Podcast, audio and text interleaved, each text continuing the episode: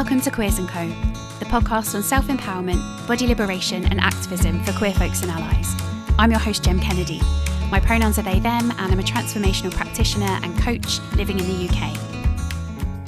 Hi everyone, welcome to episode two. I hope you've all had a good week despite lockdown. I'm currently snuggled in my dressing gown because it's absolutely freezing here and I don't want to go outside and get wood so I can light a fire. Um, so I thought I'd record the intro instead. And something keeping me nice and warm at the moment are this sounds like such a segue are the feelings that I got from having this interview with my guest today. I'm sure that you're going to get a lot out of our conversation. I know I definitely did. And um, yeah, without further ado, I'll introduce her to you. So, her name is Jade Eloise, and also known as Body Posi Poet. She is a spiritual healer, body positivity advocate, poet, and artist. Her activism and creative outlets and spiritual work all centre around advocating for social justice, equality, and equity for marginalised bodies on a systemic level, while also promoting self healing and self acceptance on a personal one. I hope you enjoy the episode and I'd love to hear your thoughts afterwards. So do head over to the Facebook group to join in the conversation. So now over to the wonderful Jade Eloise. Hi, Jade, how are you? I'm really good, thank you. How are you? I'm good, thank you. Thanks so much for joining me. I'm really excited to talk to you. Oh, thank you for having me. Not at all. So, um, it would be great if you're happy to just to introduce yourself for anyone who hasn't come across your work before. Yeah, sure. So my name is Jade Eloise, um, but I go by Body Posi Poet online. I am a spiritual healer and life coach.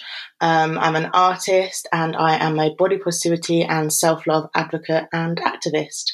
Um, so most of my work online focuses around um, learning to love your body, but also advocating for all bodies and equality for all bodies. Thank you. And um, there's so much to unpack there. I know we talked before about um, kind of digging into all the different aspects of your work. So um, maybe if you're happy to, let's start off with how you kind of got into body positivity, because I know that's a, a, huge part of what you do. Yeah. Um, so I think, like most people, I struggled with body image growing up. Um, my weight and the way I looked was always made quite a big deal. Um, so I didn't really have a great relationship with myself and my body.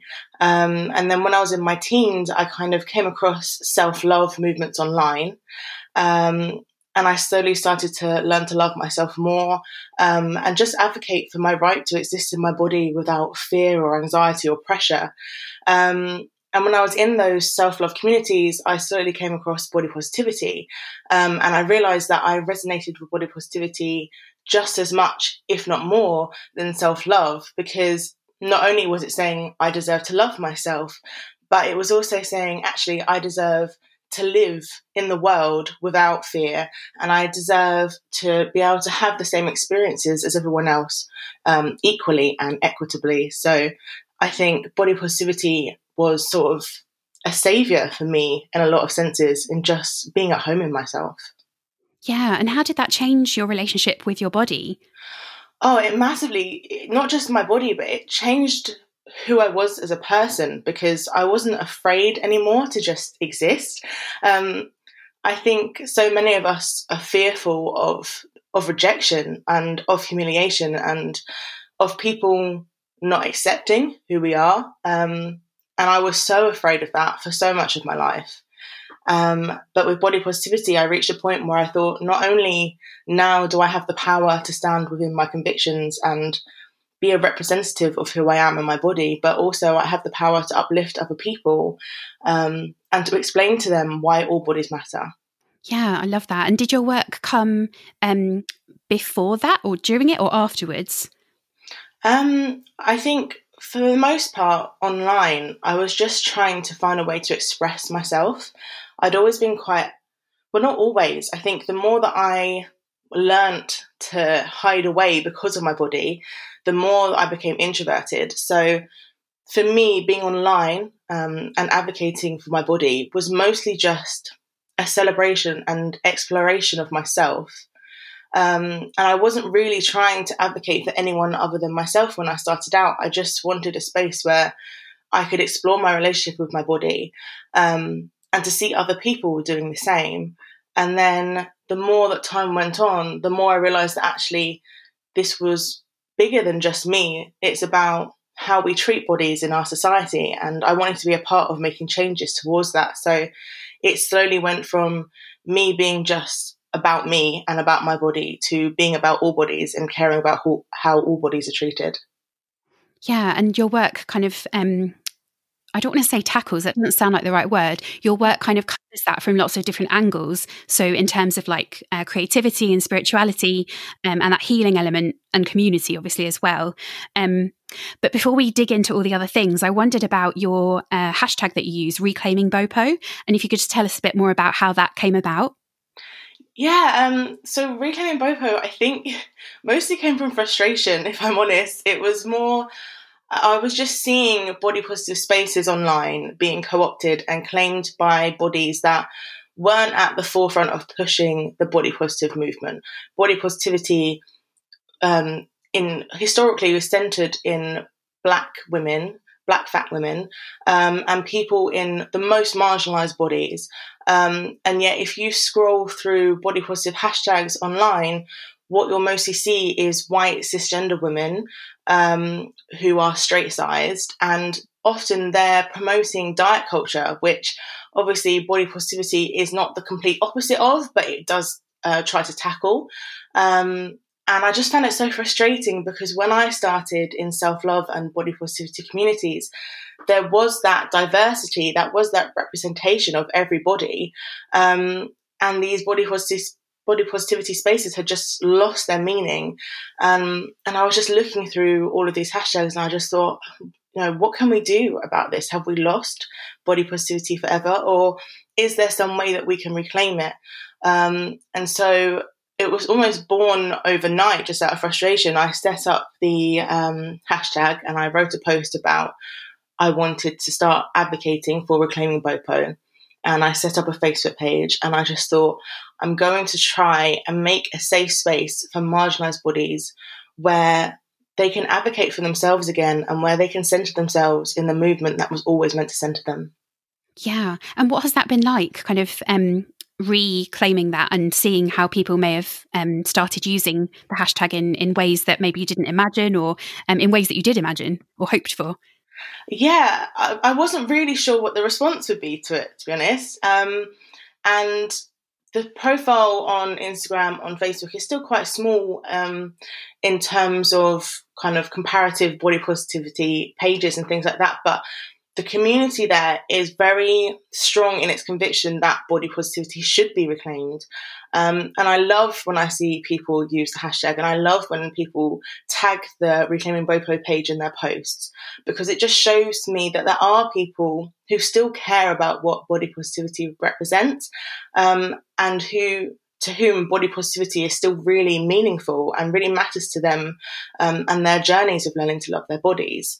Um, so it's just been amazing. I mean, I'm still working on how I can keep pushing the movement and how I can make it something bigger and hopefully find more people who are feeling a little bit lost with body positivity and aren't really sure where to go.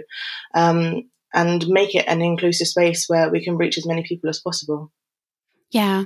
Yeah. I know when I first kind of got into body positivity, it was, it felt much more inclusive than it has done in recent times. But also, I don't know what your experience has been, but as a queer person and also a non binary person, it's been quite, um, it was interesting to see actually the lack of representation in sort of mainstream body positive um, movements around other bodies, obviously bodies of color, bodies of varying abilities.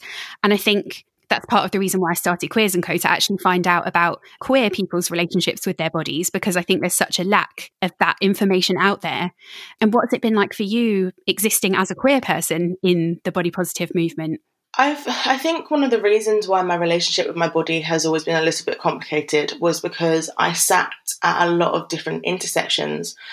And body positivity is meant to be intersectional it should take into consideration the different life experiences that people have depending on what intersections they sit on. So it's not just about fatness. And I think a lot of people make that mistake of thinking if they live in a body that is seen as fat by our society, that that's all that should matter in terms of entering a body positivity space. But different sizes of people are reacted to differently. by our society, but also different categories of people. So for me, you know, I'm a fat black woman, um, but not only that, I'm also disabled and I'm also queer. And those different experiences have, they sort of made me sort of shrink in on myself because I thought, can I really be all these things and still be accepted by society? So for a long time, it took me a lot of soul searching to realize that actually, yes, I am queer because I was afraid to be. I didn't know what it meant. Could I really be fat and black and have these problems with my body and my health and my mental health and then somehow still tell people, oh, but also I'm queer? I just didn't know how I would be accepted, not only in general society, but also in queer spaces. Was I too other? Was I too different? Um, and I think actually body positivity helped me in learning that no, all bodies deserve to accept themselves wholly for all the things that they are.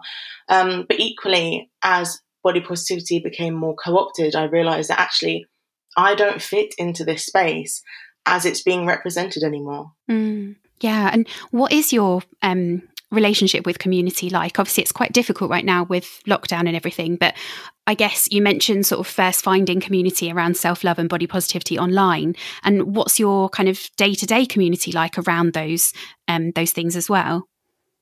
I found it really interesting actually as my perspectives shifted, um, just in general life, but also on the content that I was putting online. So too did my communities, and mm. I think mm. that's a really that beautiful thing um, about social media is that you find the people that you best align with.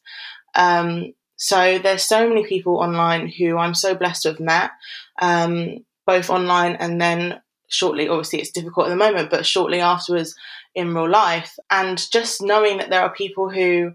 If I'm having a bad day or if I want to express myself around a certain topic, who see me and support me and kind of want to be with me in these experiences and just share in what I'm sharing, it means a lot because I've not always fit in in sort of real life situations, I guess you could put it. I've always felt quite different to my peers. So knowing that there's such a wide range of people online who I might not have had the privilege to meet um, in real life if it weren't for social media and online spaces is really just a blessing because it saved me from feeling isolated and lonely. Um, mm. And there's so many different communities that I've been a part of. Like when I first started on social media, I actually started within the pinup communities because it was the only place that I saw plus size women being represented. Um, and that's what took me to the self love communities and then to the BOPO communities. But then also being an artist and a spiritual healer, I have those communities um, as well that I can turn to for different reasons. So I think community is just such an important thing for feeling supported and not feeling isolated and just knowing that you have your people there for you and to support you. Yeah, absolutely. And so you mentioned there being a healer and a coach and yeah, it's it's an intersection that I'm really really fascinated and super interested in, like spirituality and activism and also creativity. So, um, hmm, what do I want to ask first? I guess, I guess it would be really interesting to hear, like, how, yeah, first of all, let's start with spirituality. And um, I know that you talk about being intuitive or psychic on your account sometimes. And what, what does that mean to you and how might it have supported you over time? Yeah, I mean, it's something that I've only just started sort of publicly embracing because, again, it was just something that I thought, oh, does this also make me other? But I've always been intuitive. Um, I've always been an empath. I've always felt a lot of what other people were feeling. And I think in a lot of ways, um, it linked into my mental health issues because if I was around people that were feeling kind of a deep sadness, I would feel it too. So I knew I've always known that sort of that intuitive side of me was there, um, but I didn't really have a name for it. And for a long time, I sort of rejected any sort of religion or spirituality because it just didn't fit in with my worldview. Um, but it sort of discovered me, I suppose.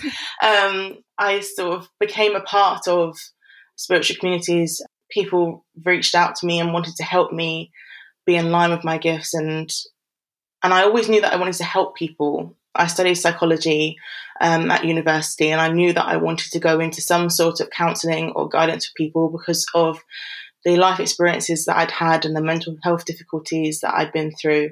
It just so happens that psychology wasn't the only way to go about it. I realised it was also through spiritual health and just sort of being in tune more with our holistic well-being and our overall well-being. Um, and it's funny because a lot of people are sort of confused by this side of me um, because it doesn't seem to align with activism and it doesn't seem to align with body positivity. But to me, all parts of ourselves are connected. Um, so you don't just have to be one thing or another. You can be everything that you are. Totally. And thinking about drawing on spirituality as a way to, to be an activist, I think there's there's so much power there. And um, for example, I know you talk about spiritual bypassing and how, you know, just saying love and light, for example, if someone is a spiritual person, does not take into the um, or take into account the experiences of marginalized communities. It's very easy for some parts of the spiritual world to just like brush over any kinds of oppression. And I wonder if you had any sort of pushback or like any any difficulties with those ideas, like from more spiritual communities? Yeah, definitely. Um, oh, it's really difficult. I understand. I do understand being a spiritual person. I understand this need to want everything to be fluffy and lovely and light, and I get it. But it's not real life. I think a lot of spiritual people are so focused on what they would call the bigger picture. They're so focused on, oh, you know, we're just here for to learn lessons and um, looking at sort of spiritual meanings, but not looking at the real life moments and the real life experiences that people are having. And in my belief, we are all here for a human experience, which means that we need to look at how those human experiences differ and how different people are experiencing the world that we're in. And I've lost, unfortunately, a lot of friends and spiritual mentors, even through them just wanting to overlook the different human experiences that we all have. Race and racial equality just wasn't as important to them as it should have been because they were so focused on the idea that we are all one. But mm if we're all one, then we should all care about how we're all being treated.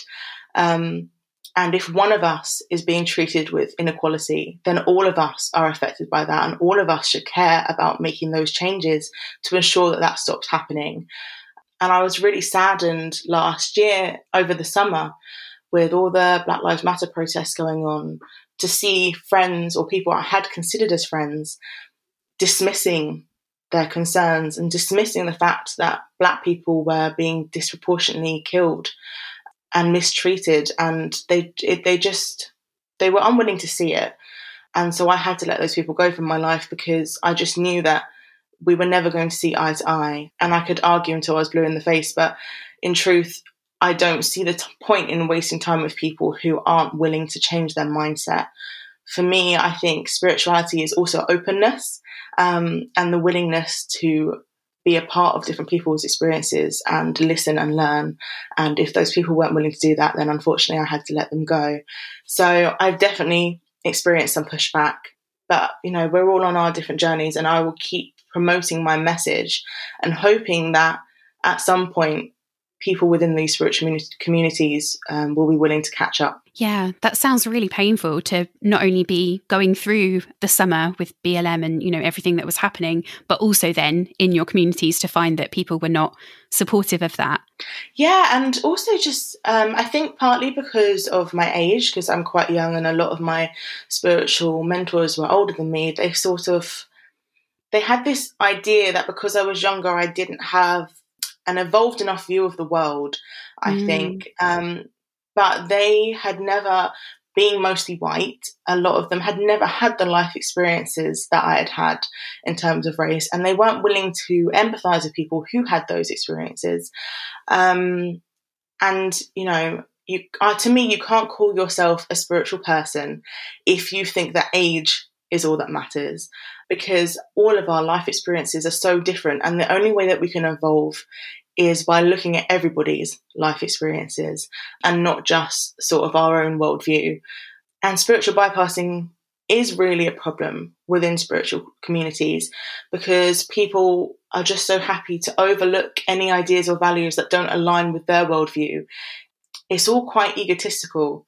And it's quite ironic because a lot of spiritual communities claim to remove ego from themselves and from mm. their lives and from their spiritual practices. But in truth, when they're tested and when they're given a perfect example of how they can get involved in the wider community and take a stand against injustice and inequality because it doesn't serve them, because it doesn't serve their ego or their worldview. They choose to ignore it and they use spiritual terms and they use spiritual practices as a way to get around having to do it, to excuse themselves from the larger problem. And that's just not good enough. It's not good enough. And to me, it's not spiritual. Um, but obviously, we've all got different ideas as to what spirituality is. Yeah, um, it can be so frustrating though, because I've had conversations with people like that. You you literally cannot. It's not about winning. This doesn't sound right, but you you can't kind of convince someone of a differing view when the ultimate thing is like, yeah, but the universe says this, or mm. do you know what I mean? Like, where can you go with yeah. that? It's not really, you know, for example, if you're talking about like, we should all fight for marginalized communities' rights. Oh, yeah, but like the universe says that. And then, okay, well, I can't say anything then if that's what the universe says to you. I'm, I'm just stuck. Yeah, it does. It really feels like that. Um, and I've tried to argue with people and to go about things and have really philosoph- philosophical conversations and sort of get on their level and the thing is, if people want to argue their way out of something, they will find a way. Because in mm-hmm. truth, it's not about their spiritual beliefs. It's actually about their human experience and the fact that they hold a lot of privilege and they don't want to release that privilege. Mm-hmm. Um, and all they're doing is using spirituality as a mask. And if people want to hide, if people don't want to confront their privileges and privileges, if they don't want to look beyond themselves you can't force them to. You just can't. And I think there's no point wasting your energy, which could be better served in other ways, on those people. And I think, you know, conserving your energy as an activist um, and as someone who just wants to fight for equality is really important because there's always another issue. There's always something else that needs to be addressed. Um, so if you're spending your energy addressing it with the wrong people, you won't have the energy for the conversations that really matter, for the conversations that will make a difference. And that was a really harsh learning curve for me over summer because I was spending my energy teaching people who either just wanted to use me um, and my experiences to sort of back them and their points, or who just didn't really care about what I had to say. Um, and so in the end, I sort of just stopped having those conversations when I knew nothing was going to come of it and sort of resisted the urge to want to create change where change cannot come about until those people will make the changes for themselves. Yeah, there's something about like potentially having planted a few seeds in those conversations, but actually then allowing yourself to step away so that you can conserve your energy, as you say, and um, move on to things that are going to maybe serve your your purpose better. Yeah, absolutely, absolutely. And I think we all want we all want to create change, but um, sometimes we just have to create change in the spaces that are willing to accept it. Yeah. Yeah. And thinking about spirituality and activism, I wonder how, whether, I guess, first of all, like, was activism something that was kind of on your radar before you were in touch with your spirituality? And how, how have you used the one for the other, or how do they kind of um, work together? Yeah, I mean, I never really considered myself an activist. I always used the word advocate. Um, and it's only sort of in recent months that I've sort of, I still don't use it that much for myself, but I align with that more because I think, you know, if you're trying to create change in whatever capacity, then, you know, you are an activist. But for me, I think spirituality, it helped me to feel more um, empowered and emboldened and to feel like I had the power to create change. I think because I was disconnected with myself um, and because I kept trying to compartmentalize myself into all these different roles without seeing that all of these things were a part of me, it made me quite disempowered and it made me feel like I wasn't strong enough to create any sort of change. Um, so spirituality definitely helped me in the sense of knowing my worth and knowing my power as an individual, um, but also the power that can come from community when you find people that you're aligned with, because it amplifies your voice and it amplifies your message. So spirituality, you know, in terms of just empowering you towards activism, really means a lot. But also using spiritual healing and spiritual life coaching techniques for activism, I think is possible. And obviously, it depends on your belief systems and it depends on what works for you. But for me, a lot of my healing within myself has come from spiritual healing methods such as theta healing and Reiki and just um, power of intention and just feeling like I had the power over my own life and could make changes in my own life, which would then create a domino effect into making wider changes outside of myself. Um, and for me, also, the more people that I can help along their own healing journey, the less there is for this need for people to compare themselves to one another, to feel like they need to serve some sort of societal hierarchy in order to put their needs before others. I think the more that we heal within ourselves, the more that we're willing to let go of our ego, to let go of our privileges, and want equality. Um, so I think in that respect, spiritual healing is really powerful because it releases people from this need to be sort of self-centered, because instead they're centering self-love and love for others. And I think to some people it sounds a little bit, I know sort of the common term is snowflakey or or sort of soft, but why does everything need to be hard? Why does everything need to be a battle? Why can't change come from a place of softness? Why can't power and softness align with one another and, and work together? So I know there's people who will say, you know, it's not enough. And of course, on its own, it's not. But spirituality and activism certainly can work together for making the changes within yourself and making broader changes with the people around you. Yeah, I have so many goosebumps right now. Like, yeah, I, this is totally my stuff. It's so, yeah, I, I feel like um, oh, I just have so many thoughts. So one thing that pops up for me is, for example, Nova Reid talks about how the importance of like having conversations with people and for me that that real softness in her work and like how she communicates being an activist and talking about anti-racism is like completely opposite to what we think about maybe around being an activist that someone's like standing in the street and shouting about um, saving the climate or whatever it might be. But that softness i think there's real power and and strength in being able to kind of be more vulnerable and to be able to start those conversations from a place of yeah like tenderness rather than maybe shouting at someone to get your point across. That never really or you know it doesn't often work the same as if we're able to kind of align ourselves with people and use those more softer skills yeah i think you know one of the reasons why i am i never really sort of saw myself as an activist was because i just didn't feel I had the capacity for being out there on the streets as much as I wanted to. I wanted to get my message across um, because of health difficulties and just from anxiety and things like that. I didn't feel I had the capacity to be out and about on the streets and protesting as much as I wanted to. Um, but then I realized that actually different voices have different purposes. And for me, while I might not be able to advocate in one way, I certainly can in another. And I think, you know, a lot of inequality comes from disconnect and the ability and the inability to see things from one another's perspectives um, and focusing on holding tightly onto our own power because you know we're afraid of what it would mean if we were to give some of that up um, to support equality. Um, so I think having real one-to-one human conversations, actually asking people what is the fear behind your unwillingness to um, support equality? What is the fear behind your unwillingness to release your power?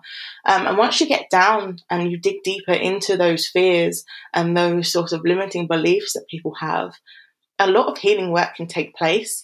And people suddenly are much more open to change. They're much more open to working with other people. They're much more open to being seen for who they are rather than for what the privilege of their body would give them so I think, you know, there's so many different types of activism and spiritual activism is one type, and you know it shouldn't be overlooked for its power because I think having one to one conversations with people and working on their self healing, you know, if we all healed ourselves, there wouldn't be these tensions that we have because we totally. wouldn't be looking to um, harm others for the sake of feeling better about ourselves. So, yeah, spirituality is activism within itself when it's done in the correct way of looking at our world and how we can make changes. I guess um, you mentioned a couple of the different techniques that you yourself have used and you would use with your clients, but it would be great to hear a little bit more about those and how you feel, um, maybe how you feel they've helped you. Yeah, so um, when I started out in spiritual healing, I was invited to do my first training in angelic Reiki, angelic Reiki 1 and 2. And my mum had done it previous to me, and I, at the time, was not at all spiritual. I'd always been agnostic because I knew that I couldn't say definitively whether there was a higher power or not. I didn't feel like it was my place to decide, but I'd never conformed to any sort of specific belief system. Um, and you know, my mum was going on this spiritual path, and she was telling me all about angelic Reiki and working with angels, and I just thought, what is this woman on about? Like, like what? but I'd reached a point in my life where I was starting to try and make changes.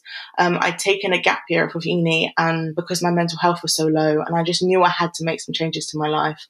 So when I got invited, I just felt like the timing was right. So I went, and my first healing as part of the training um, I felt this overwhelming sense of connection and love and support. And I felt held in a way that I'd never felt held before. I felt seen and I felt acknowledged. Um, and I just cried. I, and I'd been so emotionally repressed and cut off from myself that it was overwhelming to cry in front of a group of women I'd never met before in my life. I was just sobbing. Um, and they held space for me and they held me and they acknowledged my pain and they acknowledged how hard it had been for me to love myself. Um, and they helped me make that transition into loving myself. And that was the moment that I realized that the way to help other people wasn't just through psychological therapies, it was also through spiritual therapies and finding that connection for themselves. So I went on to train um, to become a Reiki master, um, and then I went on to theta healing, uh, crystal healing, lots of different techniques, and I hope to continue on to learning more. For me, uh, Reiki healing is really beautiful and soft, and it's perfect for people who are struggling with things like self love. And theta healing is the process of digging down into our belief systems, the things that are holding us back, and working out where they um, come from, what their origins are, what was the first time we felt like this, what are our trigger points. You know, digging out the negative belief systems to replace them with things that will actually serve us in the highest and best and will bring positivity into our lives and will allow us to embody all the things that we want to be. So um, I think I needed the Reiki first. I needed to know what it felt like to heal and to be loved.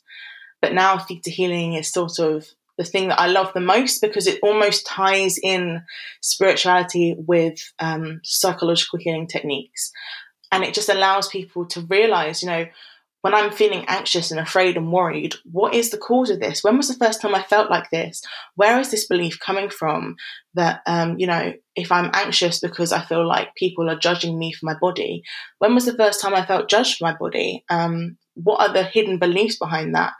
Um, maybe it's because I feel like I'll be rejected. And if I'm rejected, I'll be lonely. And if I'm alone, you know, what else do I have? So digging back down, I think, is one of the best techniques that we have um, for healing and for growth and for making sure that we can move past the things that have held us back for so long. Totally. And I think that's where and it sounds as though your experience is similar, where sort of traditional talking therapies can often not quite be enough in that you know we're just going to talk about this this issue and there's only there's only so much trauma or so um, so far you can process when we're just kind of having a cognitive discussion about something. And it sounds like theta healing is really similar to I don't know if you're familiar with matrix reimprinting, but that's a technique that um, that I use, which is all about going back to those earliest experiences of that thing and then working to resource your younger self around what you may have needed. And there's something so powerful, I think, in seeing that that is not a, a, feeling or a belief you have about yourself in isolation, that it does actually come from somewhere. Because quite often we can think, you know, what's wrong with me? Why do I have this particular issue? And um, why can't I just get over it? I've talked about it in therapy, like, why doesn't it just go away? But actually, really digging down, as you say, and getting to the root of where that comes from is a really powerful and meaningful experience. Yeah, absolutely. And, you know, I was so excited when I saw that you do EFT and matrix reimprinting um, because they are very similar. And actually, yeah. um, a couple of my teachers from doing theta healing were EFT and matrix reimprinting um, practitioners. So I had the privilege of seeing how they sort of merged the two. Um, and I got to work with them and see how you know that worked in my own healing um, mm. as they worked mm. through different issues with me um, and that was when i realized oh wow this is actually a really powerful technique um, and one that i hope to go on to be able to train in at some point because it's just so beautiful to be able to release people from the belief that you know they're causing these negative self perceptions to themselves because they're not because we're not born hating ourselves. We're not born you know, feeling the worst about ourselves. Those are things that we're taught, and it might not necessarily even be things that are said to us directly. It can just be things that we've witnessed or acknowledged in our lives and taken on as our own. Um, so to be able to release yourself from these beliefs that aren't serving us, I think is really powerful. And as you say, talking therapies, I've had a lot of different therapists throughout my life to heal from different things. Um, but spiritual healing really brought the best of talking therapies um, and the mm-hmm. best of spiritual healing and actually healing from the wounds that we bring up in talking therapies together. It was really powerful to know that I personally had the power to heal these experiences for myself rather than relying on someone else to heal it for me. Yes, and that that idea of like walking alongside a practitioner rather than you know someone kind of um, supporting you and holding space for you rather than in the kind of i'm thinking about you know like the capitalist kind of white supremacist world of um, psychology as it often is is like you know i'm the expert and you are here for me to fix you. That belief that everyone is whole everyone's creative everyone's resourceful and they can heal themselves is a very different paradigm i think to exist in and to work with people around yeah, definitely. I think I've always struggled to be told what to do by other people. So I've had a fair few of arguments in my time, or disagreements, shall we say, with um, different counselors that I've had, and also people who have taught me during my time um, studying psychology in terms of this belief that the psychologist knows best. Absolutely not. People know their bodies, they know their minds, mm. and psychologists and the healer brings their tools and brings their knowledge in that respect, but it is always the person, it was always the client that should lead their own healing and should lead their own experience because they know themselves. They know what's hurting them. They just need someone to sort of guide them along the way. And I think that's why I chose life coaching, spiritual life coaching, is because being a life coach is not about telling someone how they should live their life.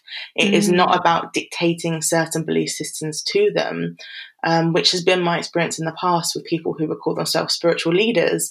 Their idea is that they must lead you to a certain definition of spirituality and of healing. But in truth, it's not about that. It's actually about working with people on their own journey towards their own self healing and you just being there to support them um, and maybe, you know, share with them some knowledge that you might have learned along your way because none of us is better than the other. I think this is a common misconception within a lot of spiritual um, practices is that one person who's on their spiritual healing journey is further ahead or better than mm. another. And it's just not true. You have never completely healed. There is no you know, you don't get to a sort of final level of completion and then suddenly you're all knowing and all powerful um, and you've got nothing wrong with you and you can do no wrong. It's not the case. We are here having a human experience, which means that new things will come up. New things that need healing will come up. New experiences will come up and teach us things that we never knew that we could be taught. Um, mm. And it's so beautiful. And, you know, clients can teach me things. I think, wow, I've never thought of that in that way before. How beautiful is that? Um, just being open to change and just being open to knowing that actually we're all on the same level. Um, and we can all help one another to become a better version of ourselves than we were the day before. Um, yeah. and you know that's i love that part of my work i love being able to work with people who can teach me new things and who i can share my own experiences with and together we can both go onwards on our healing journey yeah, and I don't know if you if you have a similar experience, but I notice very much in my work that people show up to work with me around things that I often need to learn or work on myself. Yeah. Um, so I started out, you know, working with people around self empowerment and activism, and actually I noticed that you know, we may have a particular session and the client brings a thing. And I'm like, wow, this is just the thing that I've actually been thinking about recently or have been working on. It's this co co-creation of like healing and learning together i think that's so powerful. Here's your now episodely is that a word? I'm not sure. Your episodely reminder to take some breaths and to have a drink of water and maybe think about whether you need something to eat or not and while you do that, I just wanted to let you know that I have a couple of client spots opening up from February. So if you're interested in working with a practitioner who is trauma informed and who uses a blend of different techniques such as transformational coaching, EFT or tapping, and also matrix reimprinting, then do head to my website gemkennedy.com where you can find out more and also book a free intro call. And now I'll let you get back to Jade. Like I'm obsessed with queering everything. Um, there's something really queer in that like not not waiting for someone to give you you know their certification for this very mm. um you know for this particular what am i trying to say? It's i guess like when i first trained as a coach i thought you know i have to do things by you know by the textbook how i've been taught them on my course. And when i want to incorporate something new i need to go and like study that for a couple of years and then incorporate that. And actually what I've learned is like drawing lots of different or drawing on different techniques and being able to build and create your own practice is so much more effective because you know who you're working with and as long as consent is involved, you know, and people can say at any point, this doesn't work for me, or I'm not too keen on that, whatever it might be. There's something really cool and really queer about actually being able to to do things in a way that that works rather than needing this kind of certification from a, a, an authority where and that's something you might need in like if you're a psychiatrist or a psychologist. And i know they're they're working in a different paradigm um but yeah i don't know if that any of that's making sense. Oh absolutely. I was just uh, smiling the whole way through you talking because that's just exactly how i feel. I think i would get frustrated within psychology at how you know if you wanted to do something it had to be something that someone had already done or mm-hmm. you need to be able to give a lot of empirical evidence as to why something works. But actually, if it works for someone, why do we need to explain why it works? You know, mm-hmm. if someone's saying, yes, this is helping me heal, then let's help them heal in the way that works for them. We don't need to do long studies into why. We don't need to try and explain and reason everything. Sometimes we just need to heal, and that's okay. And I just love that spiritual healing gives you that opportunity to be fully expressive, to fully explore your needs without having to label it or define it. And again, steps away from this practitioner client mentality in that one is superior to the other. Um, because we're not, we're just the same. We're all going through our healing experience. Um, and I, yeah, I just think those healing methods are so freeing um, and so beautiful because they center the person's growth in whatever mm. capacity they want to grow. Um, and we learn so much from one another. And I just, yeah, I, I'm so glad that it came into my life, and I think it was always meant to come. I just never anticipated it. Um, yeah. But I'm I'm just so grateful for the opportunity to always be learning from other people. Yeah, it's it's a real privilege, isn't it, to be able to do this kind of work. Oh, absolutely. And just to meet new people and we meet the people that, you know, as you said before, that we're meant to meet. And I think when I first started out, I thought, oh, is anyone going to really want to work with me on this?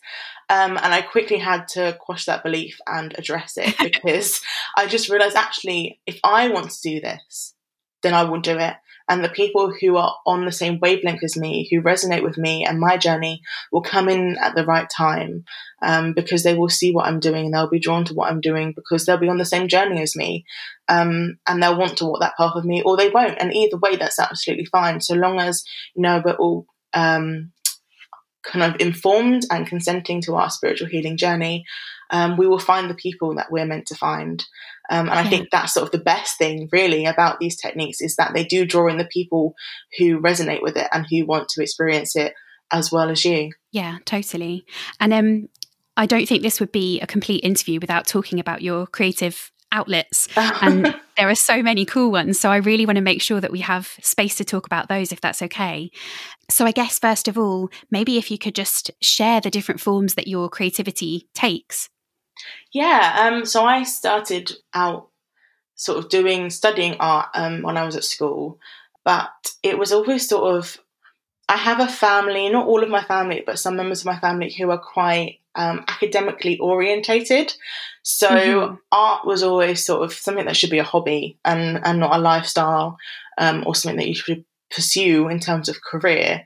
So I sort of left the art to one side and just sort of tried to focus on my academics. But writing, creative writing, expressing myself and my experiences through emotive writing supported me throughout my time at university. Um, and that was the time that I really got back into writing poetry. Um, and it came to mean a lot to me because at the time, as I was still healing and in the early stages of my healing, I really struggled with things like this. A couple of years ago, I could have never seen myself doing a podcast um, because I just didn't feel like I had the strength of voice. I didn't feel like I could mm-hmm. um, properly express myself or articulate myself through my spoken voice. So, writing and being able to be creative with my writing was my best outlet for my emotions and for healing um, and for putting my experiences out into the world. Um, and the more that I did that and the more that I healed myself, the more I realized that actually my voice doesn't have to be limited to writing. And that's when I sort of got back into art and I'd healed a lot of the perfectionist side of me as well. That was a big thing I struggled with while I was younger because I felt like everything I did had to be perfect. Mm-hmm. Um, kind of my fellow students at school would always laugh in my art classes and they'd be like, oh, it's just such a typical thing for you to do because I would tear out pages from my art book and throw them in the bin after spending hours and hours on a specific painting or something. And they also, it's just a quirky trait of mine, but in reality, it was the pressure to always be perfect because I felt like I was imperfect in myself. Mm-hmm. The work that I put out had to be perfect to make up for my imperfections. So the more that I healed from that, the more that I realized actually I love art. I love art in lots of different forms. Um, and I started allowing myself to be creative again. And suddenly I didn't look at my paintings through this lens of perfection. I just looked at them through what emotions that they portrayed for me and for what they meant to me um, and what I'd felt while I was creating them. And they sort of became snapshots in time almost of my emotions and of my experiences and what I wanted to put out into the world. And suddenly I didn't see them as imperfect, I saw them as beautiful because they were mine and because they were unique. So, yeah, writing and poetry and art have sort of become my main outlets, my creative outlets for expressing myself, but also for healing. Um, because often I see so much in them that speaks towards my healing journey. I was going to ask what are the benefits or what have the benefits been. So it definitely sounds like um, it's been helpful around supporting yourself with healing. And I wonder, um, because for me, I was really terrible like i can say that very terrible at art at school um to the point where my teacher would like turn my painting upside down because she couldn't recognize what it was oh, um oh, no. and that really kind of taught me from a very early age that I couldn't engage in creativity, that like that wasn't something I was good at. And it's only really since, yeah, probably since, um, you know, starting my practice that I've actually realized that creativity is for everyone and there is space to be creative in any way that feels good to you. And as you say, it doesn't have to be perfect. It's actually about the doing of it than um, compared to, or rather than, sorry, the the outcome. And I wonder if you if you notice how creativity might support you around your advocacy or activism and also around your work as a healer. Yeah, um, I definitely think, you know, just being able to express yourself. I mean, I, that broke my heart when you were saying about your teacher turning your work upside down because I think that was something I was taught is that if you can't immediately recognize what something is, it's somehow wrong. Um, mm. And we have this very linear idea of what expression should look like. And I think that was why I stopped doing art for a long time, was because I thought it had to be realism, it had to be perfect and look like the thing I was drawing. And I think that's why I turned to doing things that weren't necessarily portraits, but were actually sort of much more creative um, and expressive and sometimes more abstract. And I think I still focus on drawing bodies at the moment because of my work within body positivity. I think sometimes we can express things through art that people might not resonate through the spoken or written word. So for me, I try to draw bodies in the way that I see them, something beyond just um, the physical form. They are a part of nature, they are um, a connection to the spiritual world, they are us outside of our looks. You know, they embody us quite literally. Um, so I try to draw forms that are um, embodiments of nature. Um, and I try to draw people in a creative way because I want people to see that bodies are creative.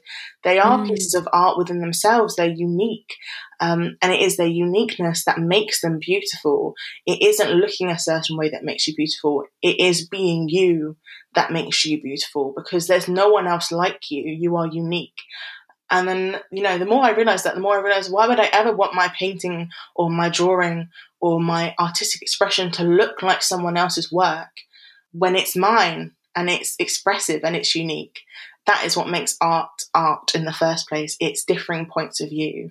So I think not only is art healing and a part of the spiritual experience, but it's also a form for telling a story and a useful tool for activism where sometimes words um, just can't quite express enough.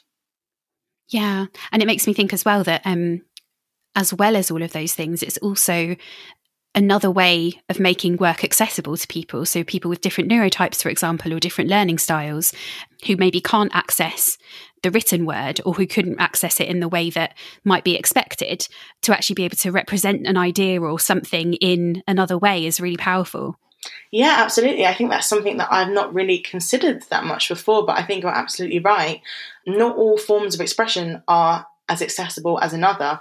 Um, mm. So being able to put your message across through as many mediums as possible, you'll make your message more accessible.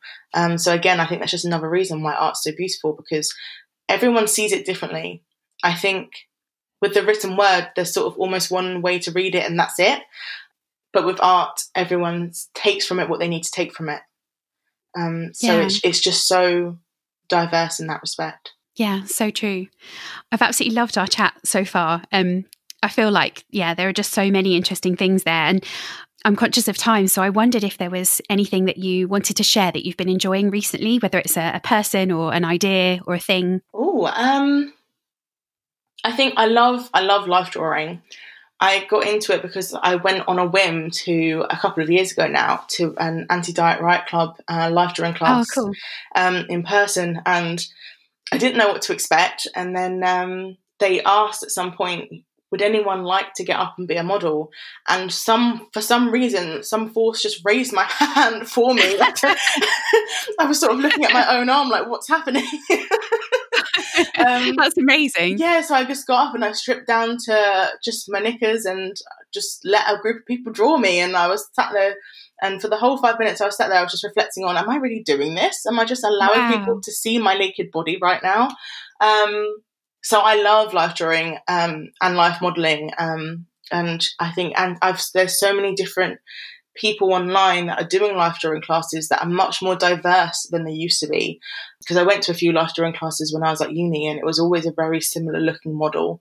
Whereas now mm-hmm. I think mm-hmm. people are realizing that people want to see different bodies, they want to draw different bodies. And it's so cathartic to draw different bodies and it's so empowering to see how different human forms look when they're feeling vulnerable yeah, so if you're looking for a self love um, sort of practice um, that's accessible to lots of people, then life drawing would definitely be something I would recommend because it just makes you look at the body as art. It look, makes you look at it in a whole new way that I think we've forgotten how to look at bodies before. Yeah, that's so interesting. I I have seen so many people doing life drawing classes, and I've always um, felt held back by my ability to kind of draw or you know express what i'm seeing but actually yeah there's something about just dropping it and like giving it a go that sounds really appealing. Oh absolutely and i think one of the things that i love specifically um, about anti-diet riot club's virtual life drawing classes is that they do sort of um, games and activities um, before getting into the longer poses and the longer drawings where they challenge you to not focus on the outcome of your drawing but just on appreciating body and form and lines and shape. Um, mm. So they'll do things like make you draw with your non dominant hand for a minute, or draw just looking at the paper um, without looking at the model, or vice versa, just looking at the model without looking at the paper, things like that. Um, that gets you out of that perfectionism mindset and just allows you to focus on the activity within itself um, and not focus on what you think the end product will be. Um, and I think that's just wonderful because it just allows you to be in the moment rather than focusing on perfection. Yeah, that's so great. I'll have to give it a try. Absolutely, um, yeah. And so we'll share the links of where everyone can um, come and find you if they want to follow your work, which I highly recommend they do. And also check out your art. You have an Etsy shop, don't you? Yeah, I just set it up. Yeah, so I'll, I'll share the link for that. And then um, I wondered what's next for you. Oh, um, I don't know. I think at the moment I'm focusing on self development just trying to sort of do some online courses and make sure that I'm keeping up with my own sort of healing journey. Um, I want to keep adding to my Etsy store. It's still quite new, but I think I'm just trying to focus on creative expression, especially um, with everything that's going on at the moment. I think it's a very healing activity to just be able to express myself. And yeah, who knows? I, in the future, I'd love to go on um, and study transpersonal counselling. Um, yeah, I just I want to continue my journey and I want to continue helping other people in as many different capacities as I can. I've got my online group, A Safe Space to Grow, where we're focusing on lots of different things from self love to body positivity to spiritual healing. Um, and I want to be able to keep doing that for others and for myself, really. Great. That sounds amazing. Well, thank you so much for joining me, Jade. It's been really great to talk to you. And um, yeah, I, I really would recommend that people come and check out your work. Oh, thank you so much. It's been so wonderful talking to you. Thank you for having me. I cannot tell you how much I enjoyed that conversation with Jade. I loved everything about it, um, and I have so much to think about now. I hope that you found it useful and that you have some things to be thinking about too. If you want to check out Jade's work, I'd highly recommend that you follow her on Instagram. Her handle is Body Posi Poet, and that's B O D I P O S I P O E T Poet. Uh, you can also find her Etsy shop links on her website, but also I will add all of the relevant links into the show notes. And that's it for today. Thanks again for listening, and I look forward to sharing another amazing guest with you next week. Bye.